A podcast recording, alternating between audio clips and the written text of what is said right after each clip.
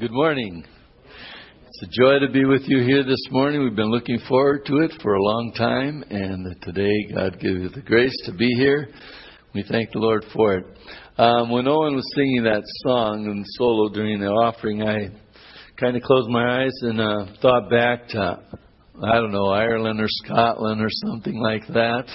Um, with his great voice, you know, really projecting the music and its time. And um, and it was exciting because the light of the gospel has come to us. All these generations over the years, the light of the gospel has come to us.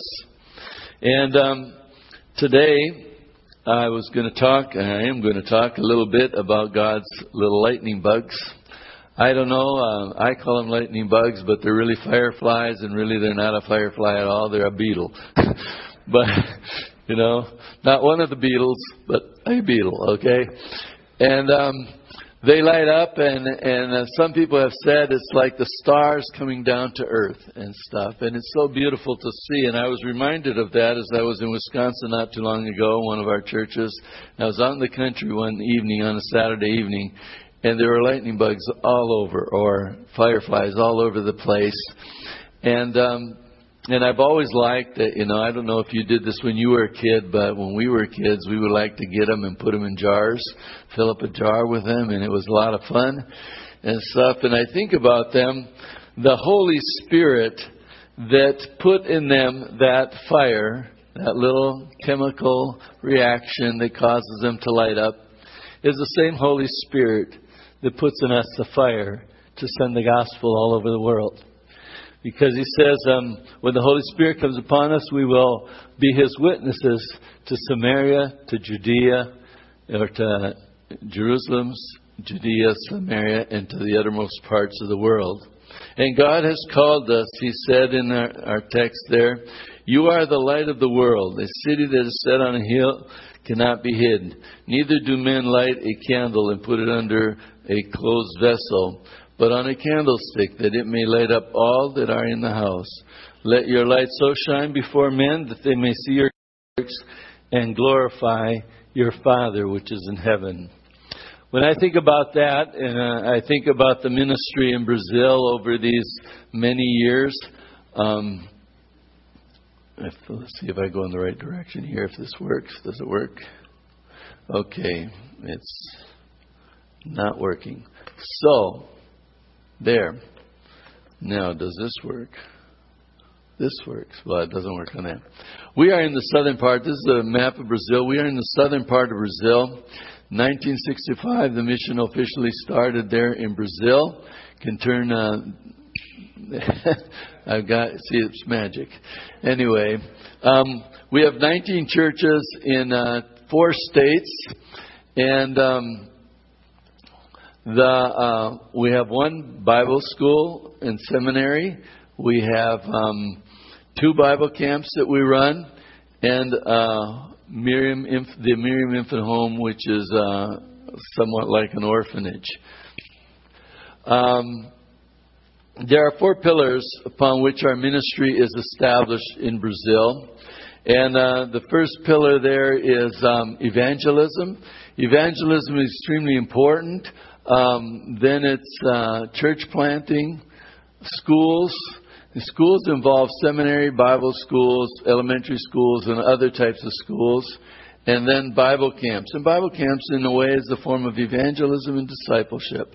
It, uh, it allows uh, the young people of our church to be discipled and new young people that we are reaching out to to come to know Jesus Christ. Um, the first one, evangelism. In Brazil, we um, well, the, uh, wait, the verse says, Go ye into all the world and preach the gospel to every creature. In Mark, I can't see the, the monitor very well, but um, could you switch to the next slide? Um, how we do evangelism most of the time is outside of the church. Okay?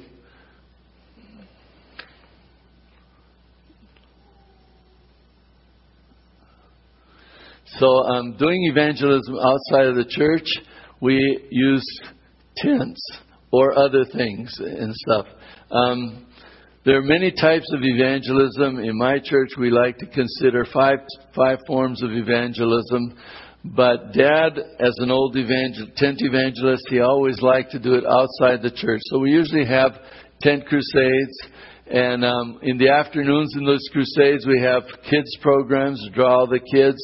And then in the evening, we have programs for the adults and so forth. And this causes the people to, to come and gather around. And from the nucleus of the people that come to know Jesus Christ as their Lord and Savior, we then start um, developing churches. And through this method, many, many churches were planted in Brazil. Unfortunately, we could not keep up all of the ones that were planted, but uh, we praise the Lord for the ones that have been able to continue growing. And uh, so then, of course, when you lead people to Christ, you have to have a place for them to meet. This naturally develops into a church and stuff. And so we plant churches. Um, one church that I planted, I had the crusade on the park, and the next week after the crusade, I rented a little hall across the street, and there started getting those Christians, or those people that had come to know Christ in the crusade, and developing that. And uh, quickly, God developed a really great church. So He says there in His Word, um, therefore, go and make disciples of all nations, um, baptizing them in the name of the Father, Son, and of the Holy Spirit, and teaching them to observe all things. So let's see. Okay. The part of baptism that many people don't understand, that's, that's the work of the church. That's the part of the ministry of the church. To be able to um, bring the kids to the Lord in baptism, to bring adults to the Lord in baptism and stuff, and do all these things that God has commanded His church to do. So that's a fundamental part. And uh, we see great ministries. I, I like parachurch ministries, but I feel that the parachurch ministry is not God's special ministry. It's part of God's special ministry, but the ministry is really of the church. And so we as a church have thought this as we go around the world to establish churches for Jesus Christ.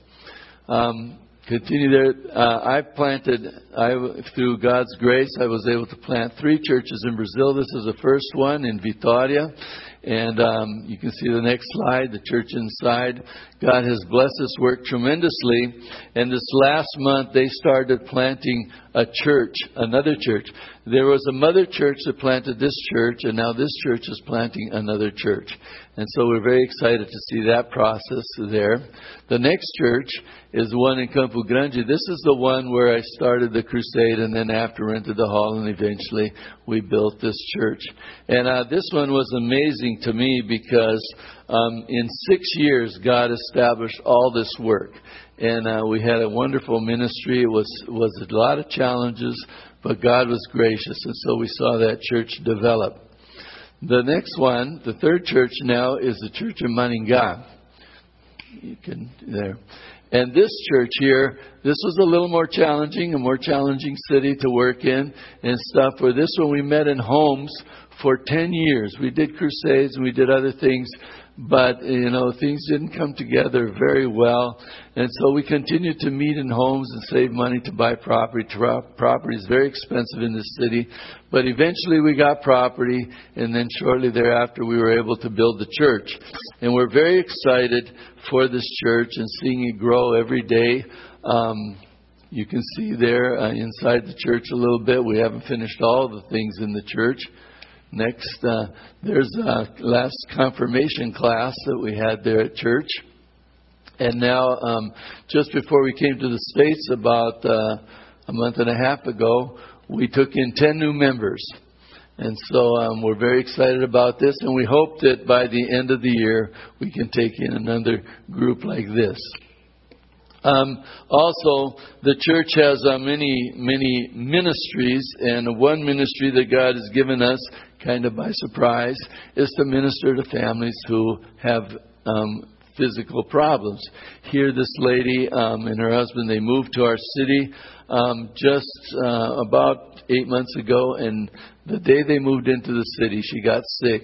She went to the hospital and found out she had leukemia. And so um, she's been in treatment most of the time. She's been in our city. They've been in. She's been in the hospital, and it's been a challenge for her husband because he he hasn't been able to work to be able to take care of their two little ones. And so uh, you know this has been very challenging. So our church has stepped in and helped him a lot, and uh, and it's been a good thing for the church. The next one is Thomas. Thomas is a young man who also has just discovered he had leukemia. When I was visiting in the hospital, um, this lady, I found out about Thomas that uh, his belongs to one of our churches in Campo Mourão, and um, and so I started ministering to him. Now we almost lost him about three weeks ago. Uh, he he had a, a real strong attack. His immune system dropped real low, and we almost lost him. But he came back and then, uh, next slide, please. Then, um, while he was in this strait, he um, he went to one of our churches in Curitiba, where he is now going to, for hospital treatments. And uh, there, the pastor gave an altar call. He went forward and uh, rededicated his life to the Lord. He had kind of drifted away from the Lord, so he rededicated his life to the Lord. And now, this week, today, he's in coma again in a real bad situation in the hospital. So this happened last Sunday, and this Sunday he is in the hospital. You can remember Thomas as you pray um, that he really needs um, God's help now in this very difficult time in his life. And so I pray the Lord for, for him.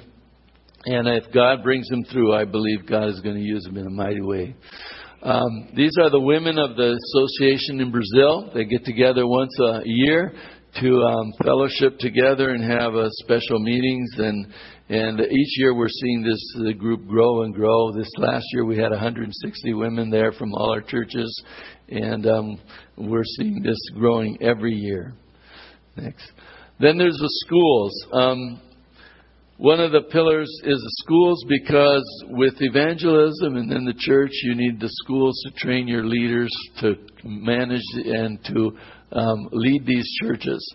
And so Dad always found it very important that we have our own seminary, that we not send our men to other seminaries, but that have have our own seminary. So we established a seminary right early on in the ministry of the mission in Brazil, and today we see about 20 students per year in the seminary and Bible school program. Some years more, we've had up to 35, 40 students. Some years less, but the average is about 20, 25 students per year. And um, the Bible says, teaching them to observe all the things that I have commanded you. You know, teaching them to observe. We need to teach the people that we reach for Christ.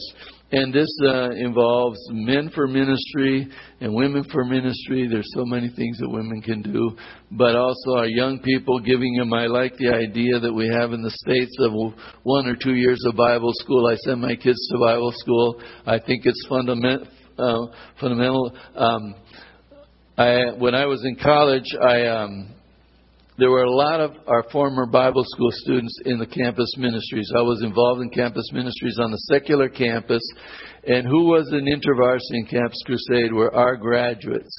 And one one um, one person, he wasn't one of our graduates, but he was there ministry in campus. I was listening to him yesterday at one of our churches, the men's breakfast. He was went to be a missionary in China. So you never know where God's going to lead the people. But as I go and visit our churches and see these people that have gone to Bible school leading our churches here in the United States, the same is true in Brazil. You know, um, our pastors and, and their wives, you know, most of them gone to Bible school and seminary, and it's been great for the ministry. So we want to teach them to observe all things. And here's our campus in Brazil. The campus has uh, houses the Bible school, the seminary, and also the Miriam Infant Home. Next, please. This is our staff, our leading staff, and one of them there is the missionary Johnny Sliver, who works with the with the Miriam Infant Home. Um, the man in the front with the blue shirt is our financial director. He keeps us all on track financially. And the one in the back is our evangelist and the director, academic director of the seminary and Bible school. And these are very gifted men and very dedicated men to their work and seriously love the Lord and uh, work hard to serve Him. Next. Uh, here I'm teaching in one of the classes, the first year class. And we praise the Lord for all the students that have gone through this institution over the years. Many, many students. We not only train students for our church, but we train students for many, many, or train people for many, many other churches. And now we're seeing a new phenomenon happen in our seminary where there are a lot of churches in Brazil where the pastors have no seminary at all. Okay? They have never gone to seminary. We would call them lay pastors. But as they're leading churches, they realize they need to study, and so they're coming to our church to learn, or to our seminary to learn. And this is very exciting. This has been good for us in the in the community for other churches to know us and know how how we work, and and also it's been good for them because they say their ministry has been enhanced by the training that they've gotten at our seminary. Next, please. Um, then, uh, of course, the seminary, we have a lot of practical things for the Bible school students. And uh, one of them is, of course, to work with our social ministries. Here they have a kids club with the Miriam Infant Home. For a long time, we ran um, a home for teens, troubled teens. And it wasn't really a home, it was a, a, a a school kind of for troubled teens. Teens that were getting into trouble that the city would um, make them go or the judge would make them go to this place. And that was a great ministry and our Bible school students did a lot of work in that ministry. And so um, they do a lot of these things that we need to do around the city to learn practical things for their Christian uh, ministries. Next. Uh, here is Johnny Sliver. We call her the Queen of Hugs. And if you know her, you know that's what she is. Okay, next one. And then our staff that leads the the um, orphanage. They um, we have a lot of paperwork, a lot of government stuff, and so we need a very good staff. And these are the ones that keep it all organized and running smoothly. Um, this is a cute little story or a wonderful story of the Lord. You see these cute, beautiful children here. Um, they were abandoned. They were abandoned by their mother. Their mother didn't want them, so she, they don't know who their father is, but their mother didn't want them. She gave them to their aunt. Their aunt didn't want them, so she gave them to social services. I always keep thinking, what kind of parent gives your children over to social services? But anyway, these kids ended up in social services and ended up for adoption, even though they have a mother and an aunt and stuff. And uh, they were with us for about three years. And um, the judge that works uh, now, the judge that works in this situation, he's a born again believer, spends every weekend at our home there on the campus. And um, so he was looking for a couple, and he found a couple for this. It's hard to find a couple that will adopt older children, but he found a couple to adopt older children. And so um, he told Silvio, who is our director there, to take these kids to the ice cream parlor that this other family was going to come and they were going to meet the kids, but the kids were not to know that this family was interested in them in case things didn't work out. So Silvio took the kids to the ice cream parlor and then um, this couple came in and they sat down and started having ice cream with the kids. And the man asked the kid, the boy, what is your favorite thing to do? The boy says, my favorite thing to do is to go to church. And he thought, oh, wow, that's pretty interesting. Because these kids had never gone to church before they came to the, the Miriam Infant Home. But then he, the, his wife asked the girl, what's your favorite thing to do? She says, I like to sing Christian choruses. I like to sing the songs at church. That's what I, I like to do. I sing them all the time. And the couple was really amazed at that. Now, the greatest thing about it was that this couple they were the worship and praise leaders of their church, very involved in their church. And to find two little kids that liked the same things that they liked, they thought it was pretty amazing. But there's something more amazing. If you turn it, see there? That's the couple that adopted them. Now she looks like the mother and he looks like the father. Isn't that the coolest thing that God did? You know, bringing this, these four together and uh, they've been together now for a while and they're just doing great, you know. So we just praise the Lord for this. And this is what the light of Jesus does in the lives of people. Next. Um, and then there's the Bible camps. We have found that the Bible camp ministry has been a very effective tool for reaching young people for Christ, for discipling young people for Christ, for teaching them the ways of, of walking with the Lord. Our camps are very dynamic and a lot of fun. And um, it's been amazing. Almost all our pastors came to know Jesus Christ through the camp ministry. Um, most of our pastors' wives came to know the Christ through our camp ministry. And um, most of them learned their leadership skills in the camp ministry by becoming counselors and then later teaching some courses and everything and so on working. And uh, we have a lot of people that went through our camp that are not in full-time ministry but want to come back to camp even as they start having children. They want to start, you know, coming back to camp every year. And not only that, but we rent our camp to a lot of groups and it's been amazing to me that I found out that a lot of the, the pastors that rent our camp came to know Jesus Christ as their Savior as our, at our camp when they were teenagers and uh, they fell in love with the camp.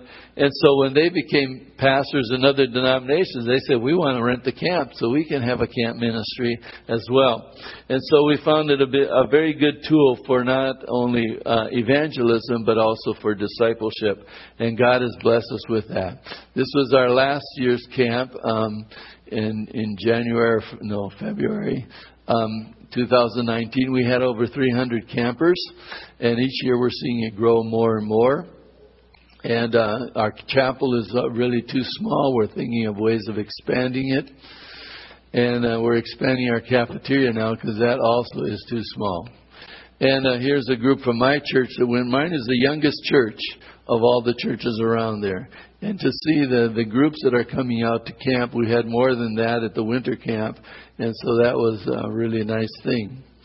And camp is a lot of fun, a lot of activities here. We put a tarp on a hill and slide down with water. It's a lot of fun. Um, there's just many things. And the camp is a farm. This camp is a farm. We have another camp that's in the city, and uh, it's uh, a little different flavor. But um, this camp is a farm, so there's a lot of farm activities, a lot of farm animals. It's very fun, and it's great because a lot of people come from the city; they don't know the farm, and so Brazilians sing the farm. It's pretty cool and stuff, and so that's been a great thing.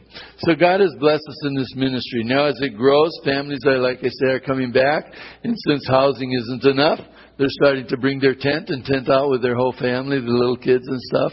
We had to have a special program that Becky and another pastor's wife did this uh, this year because it's really supposed to be a teen camp, but we had so many kids, we had to create a kids camp along with the teen camp to to minister to all these children. So they did that, and and that's been a blessing, and we're going to see that part of the camp um, increasing as well. So. Um, the Bible says there in First Thessalonians 5 24 and 25, He who calls you is faithful, who will also do it. That's a great promise for me.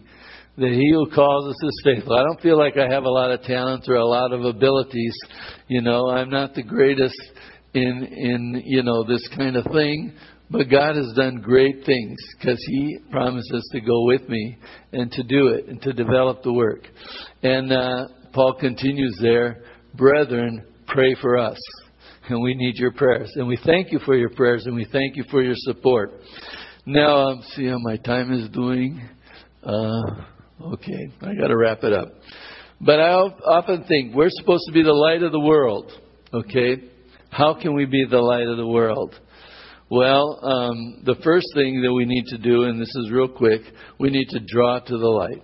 Jesus is the light. He said He is the light of the world. And if we want to be the light of the world, we need to get, you know, close to Jesus. I always think of those little things that we used to get in vacation Bible school, those little crosses that you put up to the light and they shine. Then you take them to your room, you know, at night and they glow. Well, that's what we are to do. We're supposed to glow Jesus. We need to draw close to the world. Then we need to walk in it too. You know, um, I just got was given from my son-in-law a bunch of power tools, and the power tools to work have to be every once in a while put in the battery charger, you know, and stuff. And I always carry the battery charger with me wherever I go because without the battery charger, the power tools that run on batteries are no good and stuff. And so we got to be walking with Jesus to be the light of the world. And then, of course, like that little thing, we need to reflect. We need to reflect His life and His goodness, everything that He wants. We are His children. And in Brazil, they say, um, offspring of a fish are little fish. okay? And we're the little fish. But we have to demonstrate that we really belong to Jesus. And we do that as we commune with Him. So, let your light so shine before men that they may see your good works and glorify who? Not glorify you, but glorify your Father which is in heaven. How do you live a way that glorifies your Father which lives in heaven? That's the question I always ask myself. How do I live a way that glorifies my Father which is in heaven? And when we think about that and when we follow that, we do it, you know, God works great wonders through us that we cannot even imagine and stuff. And when we notice that those things are done not because of our abilities, but because of what God is doing, then He gets all the glory. And that's what we want to do. Give Him all the glory. In Jesus' name. Amen. Let us pray. Dear Heavenly Father, Almighty God, we just praise you for who you are, for having died on the cross to save us from our sins for having sent your Holy Spirit to dwell in us, Lord, and to light us up for you, and and uh, to help us to shine in such a dark and hurting world. Lord, we just pray that you'd bless us as we live for you, that we might bring glory to your name. I pray this in Jesus' name. Amen.